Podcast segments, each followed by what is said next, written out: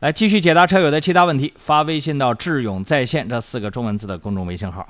一个叫塞子的朋友留言说：“志勇老师你好，在瓜子二手车买了一辆奥迪 A4L，交了定金两点一万。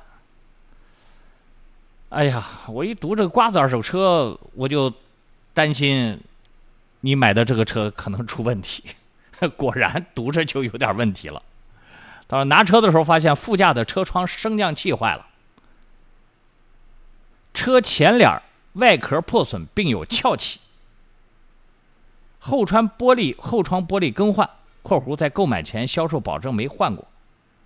后备箱进水，螺丝生锈（括弧疑似水泡），车内发霉。车身多处补漆，与购买时商品合同不符，申请退车，瓜子不同意。除了承认后窗更换未告知之外，其余均有推辞，请志勇在线帮忙。也希望更多的买车人知道，别像我们一样轻信瓜子的广告，花九个点的服务费而买到没有质检的车子。轻信广告跟你不认真检车是两码事。虽然我在广播里面讲过，说瓜子二手车买的二手车啊，呃不一定比在二手车市场你见到商户买的车。更有保障，因为它是做风投的 A P P，它不是专心做二手车交易的，不像二手车市场商户，他这辈子可能就打算要靠二手车养家糊口了。而它的这个 A P P 做火了之后，很有可能就把它转卖掉了。它的核心企业发展的长远，它不是为了做二手车，它是为了做流量、做数据。所以他不会花太大的精力在二手车服务方面去提高太多，他把基本的满足了就可以了。人家的广告没问题呀。这个车是因为你买的时候没有仔细看啊，你为什么要批评说不要轻信瓜子的广告？人家就是一个商家呀，他的广告没有说他卖的车一点故障都没有啊。怎么能叫轻信广告呢？啊，这个叫塞子的朋友，你这讲话我就觉得重点不分喽。我这要替这个商家，反而要替他说两句话了。不靠谱归不靠谱，但是你的问题你不能说啊，人人家因为在智勇在线节目里面，我智智勇对他印象不好，然后呢，就所有脏水都往人家身上泼，那这个也不是我的为人。你刚才讲的其他的东西，副驾车窗升降器坏了，你买车的时候不验升降器吗？后备箱这个有发霉的东西，你买车的时候不看吗？车身多处补漆，你买车的时候不看吗？这都是张着眼睛就能看到的地方。然后你现在买到手里，说人家坑你，人家害你，要求退车，那人家当然不同意了。你刚才讲了，他只承认一点，就是。后窗更换未告知，那当然，这个更换是否一定要达到影响车辆的价格的这种地步，这个是另当别论。但如果不影响车辆的价值，正常一个车窗玻璃坏了，我把它换一个，对车辆的整体性能是没有影响的。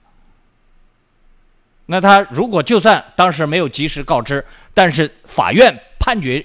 好多事情，它是本着公平公正的原则。如果这个换了个车窗，它是属于未告知、未达到影响车辆价值的这个目的，他也不会取消你们这次交易的。那你讲说怀疑泡水车，是怀疑还是有鉴定？有很多人呢自己不懂，就偏要质疑这个社会。你比如说。在二手车交易过程当中，好多人说不要买二手车，二手车这里面水太深，全是坑。你买新车就没被坑过吗？好，二手车过去你买是因为你不懂，现在有检验鉴定机构了，他负责检验鉴定这个车有没有泡过水，这个车的车表有没有调过。对，昨天有人发信息到智勇在线公众微信号，说了说这个哪个地方有鉴定调表的，有有鉴定机构。你找到这个鉴定机构之后，他可以负责给你鉴定表调过没有，他给你保证。他说如果我鉴定错了，需要赔偿我来赔。那这样，他鉴定完，你去这个叫塞子的朋友，你你去找那家鉴定机构去鉴定。如果说这是水泡车，那这肯定是退车，没问题，甚至双倍赔偿都可以。但是后备箱生锈，并不一定是水泡车。如果它不是水泡车，它只是常规的发霉，你买车的时候都能看得到，你自己不仔细看商品。二手车一车一价，合同当中以目前的车的外观为准，写的清清楚楚。他讲了没有，这个超过多少钱的大事故啊，等等等都有。你找别人退车是没有道理的，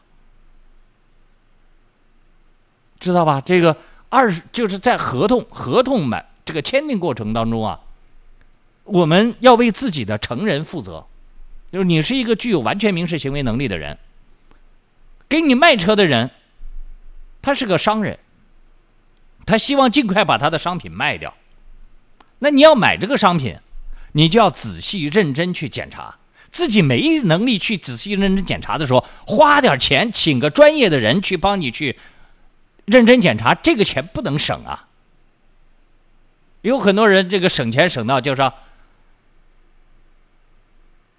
打气。呃，补胎十五块钱的钱，他就认为不应该；轮胎补个十五块钱，他觉得不不应该。好，办个洗车卡一万块钱，他乐意。这就是有些人的心态。这个车辆出了故障，去到修理厂去检查，他不愿意付检查费。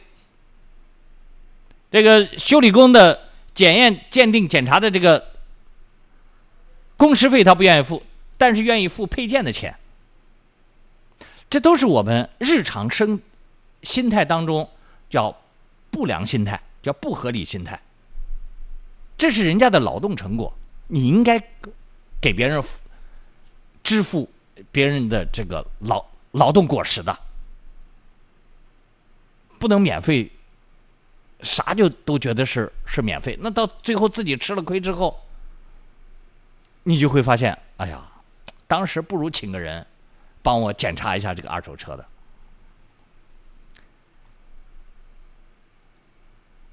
这个投诉不容易成立啊，除非你提供更有效的证据来，我帮你去跟踪报道，好不好？